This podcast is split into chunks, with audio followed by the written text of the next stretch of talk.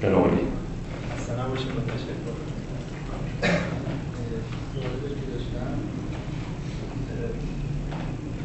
از شما الان به قسمت های تقریبا داوری کردن و در نزدیک شده شما توصیف می‌کنید در مورد این پیش افتادگی نیروها که مطرح کردیم اگر دنبال ریشه‌یابی هستیم دیگه مقصر مقدار بود که من عرض کنم از جهت احساس چون که نه هزینه پرداختی نه تماشاچی هم می‌کنم ولی اه، اه، گاهی من فکر می‌کنم حالا مثلا ممکنه بگیم مجاهدین گاهی اه، تناسب تاکتیک و استراتژی رو رعایت اصلا نمی‌شده. در اون یا فرض کنید که اه، گاهی میگن که انقلاب خیلی سریع پیروز شد. این چیزا هم گفته میشه یا در مورد همین دوره‌ای که شما اشاره کردیم بیشتر هم ناحیه دوستانی که اطراف نهضت آزادی اینا بودن مطرح می‌شد که مثلا دانشجوها و یا مردم اشتباه کردن بعد مثلا فرض کنید که هاشمی هم اگه می‌رفت توی مجلس ششم می‌تونست مثلا یه چیز حمایتی ایجاد کنی همچین. از این صحبت. ولی اولا اینکه اگر این در واقع گفته خودتون که آغازگرا جسارتی به خرج میدن با یه جنبندی از گذشته دست بله. کار نوعی می‌کنن خود به خود ذات این حرکت جدید اونا رو پیش میندازه و قابل کنترل هم نیست ما در مورد خود انقلاب می‌بینیم از اون مصاحبه های مثلا آقای خمینی تازه 13 و نمی‌دونم 14 بهمن مثلا گفت که در مورد حکم جهاد می‌خوام تصمیم بگیرم همچین چیزی می‌خواست که دیگه اصلا رفته بودن کلانتری هم گرفته بودن. پیش افتادگی عمل می‌کنه یه مقدارش به اون سرعت ایدئولوژیک و اون خواستای انباشته برمیگرده که فکر می‌کنم روشنه. یه مقدارش هم نمیشه کسی رو مقصرش مرد حالا ما فیلم رو دیدیم بعدا داریم نقد می‌کنیم. در حالی که اگه نباشه همون محافظه کاری ها ادامه پیدا می‌کنه. همین که شما می‌بینید طرف باید یه جواب بده طلبکارم شده. بله. باید مثلا فرض کنید آقای کنید کروبی حالا خاتمی در جایی بوده که شاید سلام به شما چرا جز اون متأسفانه نبودید هم نماینده مجلس بودی دیگه. یا مثلا آقای خاتمی از داره شرط هم می‌ذاره برای مردم. باید یه جواب بده برای خیلی چیزا. شرط هم می‌ذاره طلبکارم میشن. حالا من فکر می‌کنم که این جلو افتادگی رو نمیشه به برای نیروهایی که لااقل آماده هزینه پرداختن و درگیرن و دارن عمل می‌کنن. احساس می‌کنن نه درستی بحث های جای خودش چون عرض کردم مخصوصا عرض کردم بچه های نهزت مثل دکتری از اینا میگم که خیلی هنوز مسائل خیلی توی زد و بند سیاسی و اینا می‌خوان امید حل دارن و هنوز مثلا به ادامه کرد و اینا امید چیز دارن می‌خوام بگم درسش برای امروز این چی هستش؟ ما نه محکوم کنیم اون جلو افتادگی رو اتفاقا یه توانی رو نشون میده یعنی یه همیشه پیشاهنگ باید بره جلو عمل کنیم تا بقیه هم خودش بکشه ظاهرا اینطوری هستش چون یه خود این رو که بدفهمی نباشه. حالا اون پیشگامی که خب ضرورته. بالاخره تو هر جامعه هر جامعه انسانی یکی جرقه به ذهن زده میشه و قدم برمیداره و جرقه رو تحقق باشه طبیعتا جلو میفته ولی جلو افتادن با اون گپ فرق داره. یعنی مثلا این مشفقونی که تو قرآن آمده به مفهوم پیشتاز یعنی مشفقونی که تو قرآن آمده به این مفهوم هستش که فرد یا جریان پیشتاز اهل شفقت باشه. شفقت به مفهوم پرتو افکنیه. یعنی فاصلهش نسبت به دیگران انقدر باشه که پرتوش رو اونا بیفته. اینکه این روش روش کیفیه. خب ببین تو 23 سال هم خب بالاخره پیغمبر از همه جلوتر بود دیگه. ولی روش انباشت 23 سال در ذات خودش به انتقال هم فکر می‌کرد. هر پدیده نوعی میومد با یه فاصله به جامعه منتقل می‌شد. لذا خب مثلا یه نسلی هم بالاخره تربیت شد. مثلا عماری اومد یاسری اومد سلمانی اومد ابوذری اومد. درست پیغمبر از اون گام های جدی جلوتر بود. اما خب بالاخره اونا از بین توده آمدن. یعنی آموزش و انتقال خیلی مهمه. تو دهه 45 خیلی به این فکر نشد. یعنی به این ترتیب که از نسل قبل از خودشون به طور جدی جدا شدن. بعد از یک دهه دوباره اومدن سراغ نسل قبل از خودشون که محصولاتشون رو ارائه کردن و نظر بخوان. پیش افتادگی خیلی جدی شد. پیش افتادگی جدی بشه و فاصله هم جدی میشه. دیگه اون شفقت و پرت و افکنی هم کمتر میشه. این با توجه به تجربه دهه 45 باید به این فکر کرد. یعنی انسان تو ذهن می‌تونه خیلی جلو بیفته. حرجی هم نیست. کسی نمی‌تونه بهش بگه نیفت ولی به اون فاصله باید مثلا حتما فکر تشکیلاتی و استراتژیک بشه. دهه 45 این فکر نشه در حالی که اگر که جنبش مسلحانه حالا درسته همه چیز دست خودش نیست. اینکه شما میگی باید به این ورتم نیفتاد که ذهن درست همه چیز دست خودش نیست. ولی می‌توانست اونجوری که به سهم خودشه اگر عمل رو عمل رو از سیاه کرد. و جشنهای 2500 ساله و طبعاتش و گروگانگیری شهرام و نمی‌دونم فرسیه و پرایس و هافکینز و و و و, و. می آورد سالهای 54 55 خیلی سریع به انقلاب چسب می‌خورد. امکان توده شدنش خیلی جدی وجود داشت. ببین 56 57 چه اتفاقی افتاد؟ در قیاب اون سازمان ها مردم سازمانده شدن هسته درست کردن کپه درست کردن.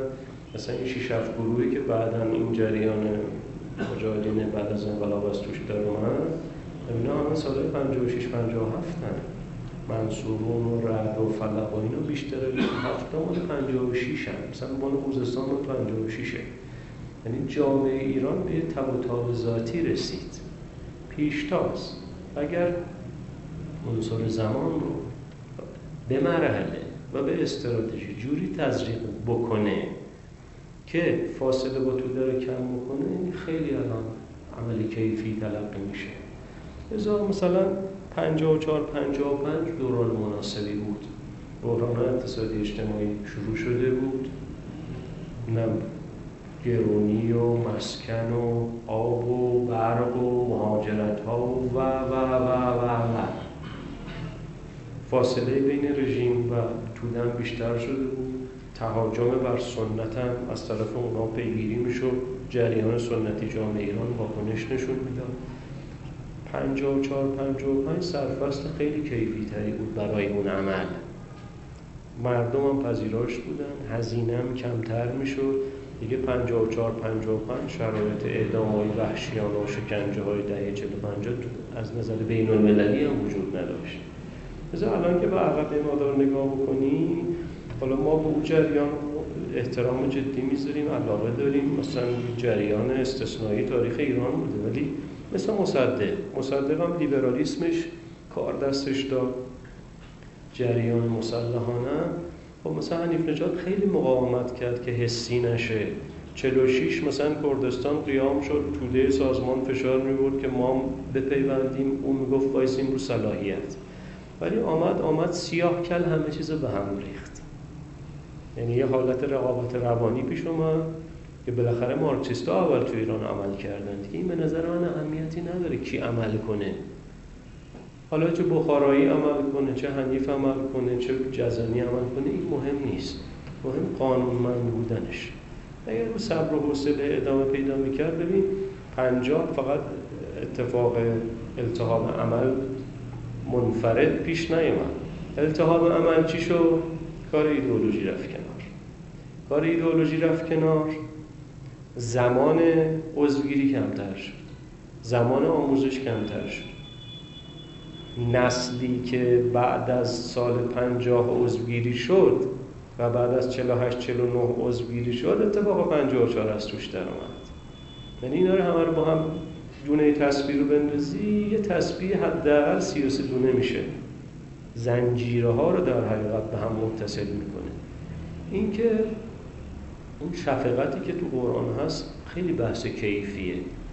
یعنی تو به نسبتی که تجهیز میشی تجهیز می‌کنی خودتو هم باش می‌کنی به انتقالش فکر می‌کنی. مثل محمد مثل موسا. و موسا ده فرمان که بهش عرضه می‌شد با فاصله کوتاهی به جامعه منتقل می‌کرد. خیلی فاصله بین موسی و گروندگان پیش نمیومد خیلی فاصله بین محمد و نوع ایمان آورندگان پیش نمیومد که نیروی استراتژیک به این موضوع هم که از جنس استراتژیک هست باید فکر کنه. در این 45 خیلی به این فکر نشد.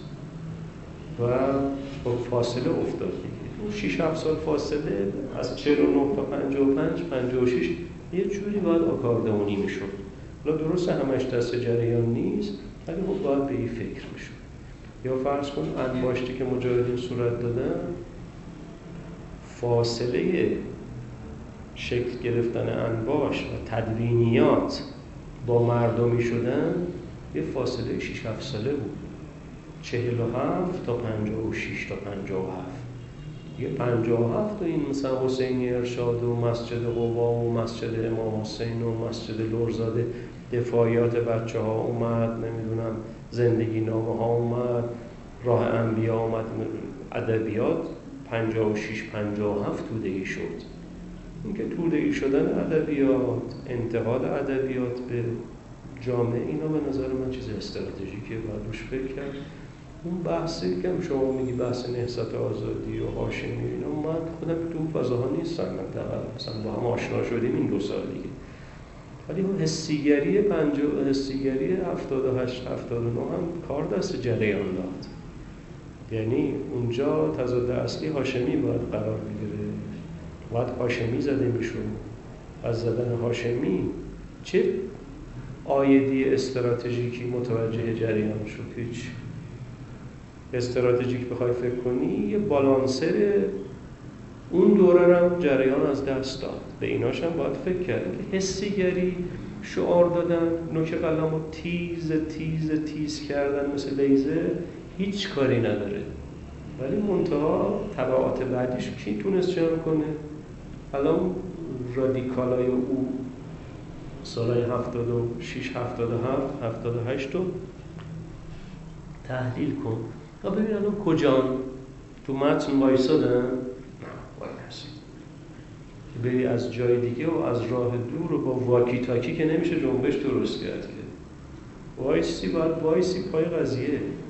اینی که خب هم خودشون آسیب دیدن هم جریان آسیب حالا فکر می‌کنم مثلا قبلا جای خودش مقدار بحثا رو کردیم انشاءالله جلسه بعد تا جایی که پرس یه نوبت ایشون داشت دیگه آته وقت ما هفته جا. بله. قسمت اول جلسه امروز. این هشت فراز بله. از تلنگر مشروطی شروع کرد از تلنگر تنباکو شروع کردیم. بعد به کار 15 ساله قبل مشروطه رسیدیم. بله. بعد تو قسمت جنگل به مثلا یه انباشت و فردی. تراز عمل. اونجا بعد به مصدر یه انباشت تاریخی بوده. بعد جلوتر به یه انباشت و همراه با یه بگیم طراحی از سوی مثلا سازمان مجاهدین. سازمان چریکا در کنار همچنان شناخت و کار مثلا وارد بله. آگاهی شریعتی. تو به انقلاب می‌رسید من مثلا به نظرم رسید که چون که همه مثلا که کتابا که برام می‌زنیم انقلاب محصول از تنباکو می‌گیرن. به درستی هم همین هم می‌تونیم حالا مثلا میشه این, این همین از تنباکو تا انقلاب رو میشه سه مرحله کرد. یعنی مثلا بگیم از من از همین قسمت شما اینو به رسیدم به نظر رسید. که ما یه مرحله انگار مثلا شناخت داریم از دوران. مرحله بعدی مرحله تحلیل انگار. یعنی میرزای تحلیلی می‌کنه یه امر تراز به تراز بله. می‌رسه. مصدق یه تحلیل همراه با حالا یه انباشت رو باید نهایتا سازمان مجاهدین چریکا طراحی می‌کنه. و این طراحی کاملا تو جزئیه چشمانداز بروشور سعید محسن هست که نقاشی و انقلاب نهایتا اون اون چیزی که می‌رسیم. بله. و تو قسمت یه قسمت که بعدش حالا یعنی یعنی ما حالا تو مهندسی هم واسه ساخت هر قطعه یا سازه همین مرحله داریم. یعنی میگن یک شناخت و تحلیل. و نهایتا شناخت مسائل و طراحی. تا انقلاب اینجوریه. آگاهی شناخت و تحلیل و طراحی. بعد تو مرحله بعدم شما اشاره کردیم که اون سه مثلثی که گفتیم که اینا سه تا پایدار هستن روحانیت بود بکنه بازار, و دانشگاه. یعنی به نظر می‌رسه که اینا همون مسائلی بودن که طراحی شدن. کما که سازمان ها هست بازار به قول شما بچه های بازار. حیاتی اینا گرفتن از دانشگاه که به قول خودشون اصلا تمام پایدارشون بود سوال روحانیت هم به سهم خودش. ما یعنی می‌رسیم وقتی که به انقلاب یک چیزی داریم که یه قطعه ای حالا بگیم یه محصول طراحی شده داریم که به هر در صورت های متفاوت این خوبه یا ناقص بوده یا نادرست بوده یا خوب طراحی نشده که برمیگرده به تحلیل قبل. اما بعد انقلاب حالا وقتی که نگاه می‌کنیم اصلاحات هیچ کدوم از این چیزا نداشته یعنی مثلا حالا میشه مثلا انباشتی بوده زمان اما موضوع مثلا جا به جا مثلا تو تحلیلشون نقد دارن رو طراحیشون که اصلا کلا مثلا میگیم چیزی متعین نمی‌کنه. تو مرحله دیگهشون همین حالا تو این سه دهه در قیاس با اون 6 7 دهه قبلش هیچ کدوم از این سه باز نگاه نیستن که هم شناخت داهنی قایبه هم تحلیل و هم خود خود به خود امید به طراحی نیست. کما اینکه اون مسائلی هم که ما همیشه میگیم به اچ اگه بخوایم دانشگاه تغییر فاز داره کلا عوض شده. همه میگن هم خود به خود شما بابا گفتید روحانیت هم به طبع خودش که توی این سدره مواجهه شده با چیزای جدید. حالا اینا آدم ها بیشتر, بیشتر از پیش واسه سوال به وجود میاره که ما باید اون اون فاز انقلاب بیرون ازش بیایم و به چی بچسبیم؟ یعنی به چی الان نگاه کنیم الان تو فاز شناخت خب همه گم و تقریبا گیجن.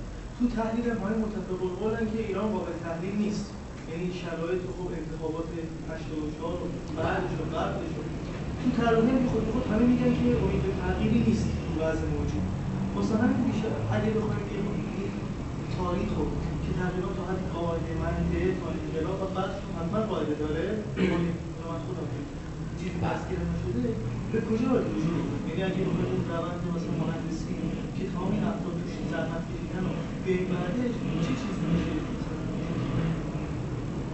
که الان تحلیلش که یعنی بحث شناختش که خالی یعنی جا به جا تو تمام اون فرایندی قبل از انقلاب ولی ناقص بله. مشارکتی بوده بعد انقلاب نیست تو فضای حاضر که همه چیز گمه و مسائل رو اون اشیایی که رو کاری بکنم اونا حالا تغییره حداقل جنس دارن به حالا ببین همونطور که شما میگی ایستی صورت گرفته دیگه. الان به سکته جدی صورت گرفته.